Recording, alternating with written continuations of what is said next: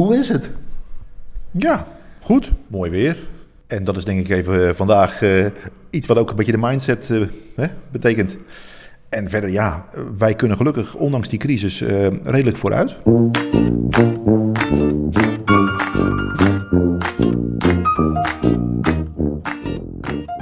Hier in Ittervoort bij Verschuren Orgelbouw en omschrijf even wat we zien vanuit jouw werkplek, Johan Zoutendijk. Ja, dus als ik hier de trap afloop en de werkplaats binnenwandel, dan uh, staan daar meteen de werkbanken en, de, en de, de, de, orgels die in opbouw zijn of, of de onderdelen waaraan gewerkt wordt. Dus... En, hoeveel mensen werken er dan? Uh, wij werken met z'n uh, met tienen. En dat zijn mensen die met hout werken, een aantal die, die echt het stemwerk doen en een aantal mensen die echt met metaal werken. En de meeste mensen die zijn tamelijk flexibel inzetbaar, doen zowel een stukje montagewerk als een stukje houtvoorbereiding. Dus wij zijn een, een team wat, wat, wat heel veel met elkaar samen overlegt en samen werkt. Dus fijn ook om gewoon een paar keer per dag de werkplaats in te lopen. Kijk, een orgel is altijd maatwerk. Dus dat betekent voor elk instrument moet je eigenlijk weer dingen gaan bedenken van hoe ga ik het nu oplossen? Of wat zou eigenlijk beter kunnen dan de vorige keer? Of ze willen eigenlijk het orgel van Maastricht, maar in een andere ruimte. Kunnen we dat realiseren? Dus er is altijd een uitdaging aan van hoe gaan we het nu doen? En altijd een component bij van wat je nu weer uit moet knoppelen. Als je daar lol aan hebt, dan is dit een fantastisch vak. Wat maak jij? Wij maken muziekinstrumenten die ertoe doen. En wat ik er vreselijk leuk aan vind ook nog, die je niet voor de komende twee of drie jaar maakt, maar die gewoon blijven. Uh, wij hebben aan orgels gewerkt die 500 jaar geleden gebouwd zijn. Uh, ik ben op dat gebied niet heel sentimenteel, maar dat doet me wat. En als ik aan zo'n orgel nu mag werken, nou, dan sta je in diezelfde lijn. En dan denk ik van, nou, tegen de tijd dat ik met mijn pensioen ga, dan ga ik toch eens een keertje daar in zo'n Leiden of zo'n Amsterdam of zo'n Tarragona kijken. Uh, want dat is een, dan heb je iets van jezelf zit er in zo'n orgel. Daar heb je iets aan beleefd, daar zitten herinneringen aan, daar heb je het beste van willen maken. Dat, dat, dat, dat is iets wat, wat niet anoniem is, dat is niet een product wat je hebt weggezet. Dat is iets dat is van jou en dat neemt niemand je meer af. Dat, dat, daar heb je iets aan beleefd. Het is een blaasinstrument. Het is een blaasinstrument, maar eigenlijk is het een verzameling blaasinstrumenten. Want aan één pijp heb je in zo'n orgel niets. Je hebt er altijd duizenden nodig. Maar ook bij het bouwen van een orgel merk je ook van... daar ben je als solist ben je niets. Je moet alles samen doen. En, en die twee dingen, dus altijd meer pijpen in een orgel met meer registers... daar heb je natuurlijk een leuke parallel met dat je altijd als je aan een orgel werkt ook met een, met een ploeg moet zijn. En dat maakt ook voor mij de beleving bijzonder. Ik vind het veel interessanter om dat met een aantal mensen samen te bedenken van hoe kun je nu het beste resultaat krijgen. En er zit een stukje techniek bij en er zit een stukje vormgeving bij en er zit een stukje stemmen en intonatie bij. Dat vind ik veel boeiender dan dat je bij wijze van spreken bezig bent met één unieke orgelpijp die je in je eentje op een werktafel maakt.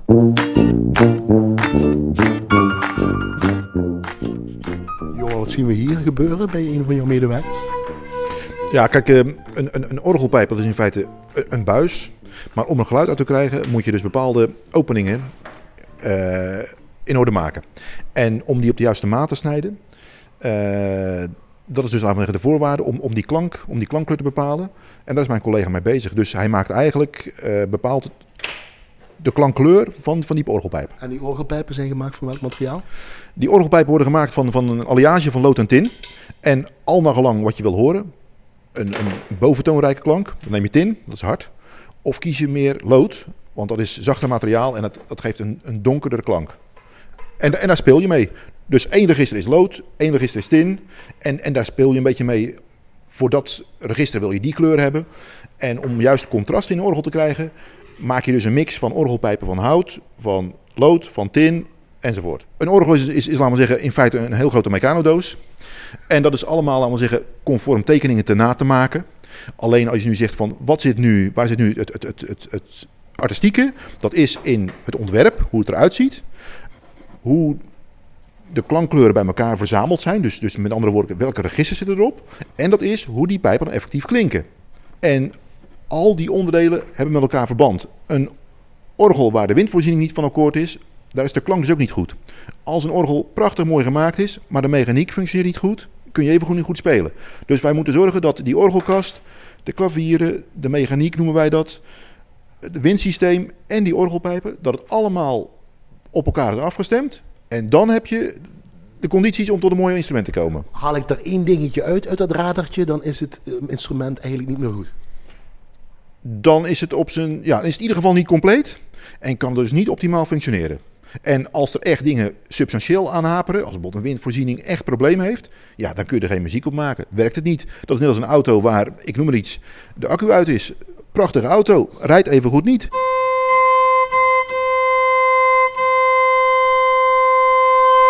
Is het stem of wat gebeurt er met die pijpen? Ja, dus die, uh, die eerste pijp is, is, laten we zeggen, het uitgangspunt. En die tweede, die, die pas je daarop aan. Als het niet meer zweeft, want je hoort in het begin wow, wow, wow, wow, wow.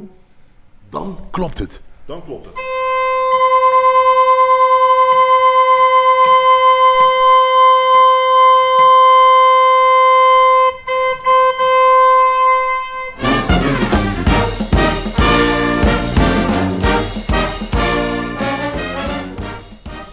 Meest compacte wat je je voor kunt stellen is een, een studieorgel zeg maar, voor de woonkamer.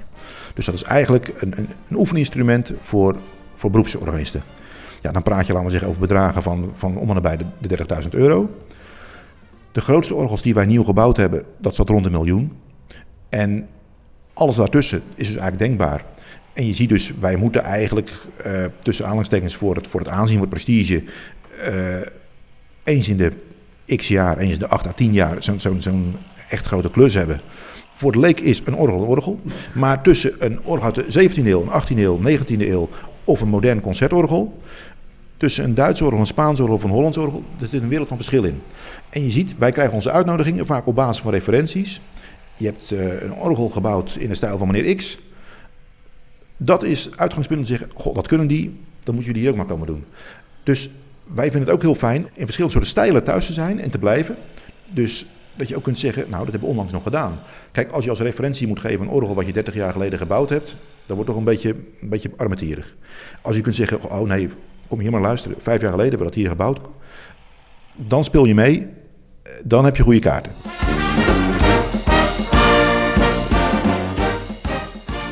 Ja, mijn vader uh, is, was organist. Dus uh, toen daar het orgel gerestaureerd werd in, uh, in de jaren zeventig. Waar? Daar? In Vlaardingen. Daar kom je vandaan oorspronkelijk. Ja. Uh, toen kreeg ik daar in ieder geval wat van mee. Van de orgelmakers die er aan het werk waren, maar ook de mensen die het kwamen bezoeken. En toen de eerste Lego-dozen in huis waren, toen, toen werden er orgels gemaakt. Wat betekent dan de orgel voor Nederland en voor de andere landen? Is daar een verschil in? Is dat, wordt dat anders benaderd? Ja, er zit, er zit een grote verschil in. Dat heeft ook gewoon te maken met, met, met, met de beeldvorming. In Nederland moeten we eigenlijk af van het idee, orgel is religie. Natuurlijk, die connectie is er en die zou er ook voor een deel moeten blijven. Maar naast dat religieuze gebruik moet het orgel veel breder uh, gezien worden als fantastisch muziekinstrument. Kijk, een orgel is in feite een orkest.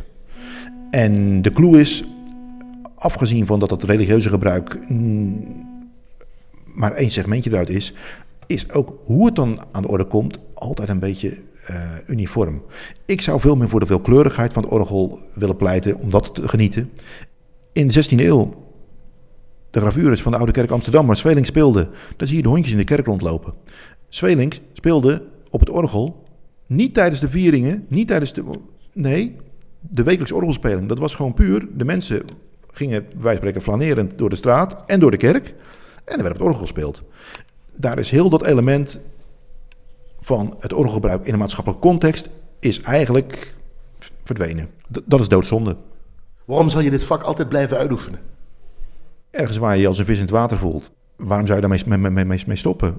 Ik heb niet het gevoel dat ik nog iets moet doen dat het dan pas klaar is. Nee hoor. Uh, ik, ik heb op dat gebied me wel kunnen bewijzen met mooie orgels. Maar je bent aan dingen bezig. Uh, zoals gezegd, die doorlooptijden zijn lang. Dus je bent nu al bezig met orgels die misschien over vijf, over tien jaar gebouwd worden. Ik heb daar nog steeds lol aan. En ik, ik zie geen enkele reden om te zeggen van nou ja, laten we nu maar stoppen. Dan moet ik nog een paar jaar uh, ouder zijn. Je bent er 24 uur mee bezig eigenlijk. Uh, Zeven dagen per week. Ik ben er te veel mee bezig.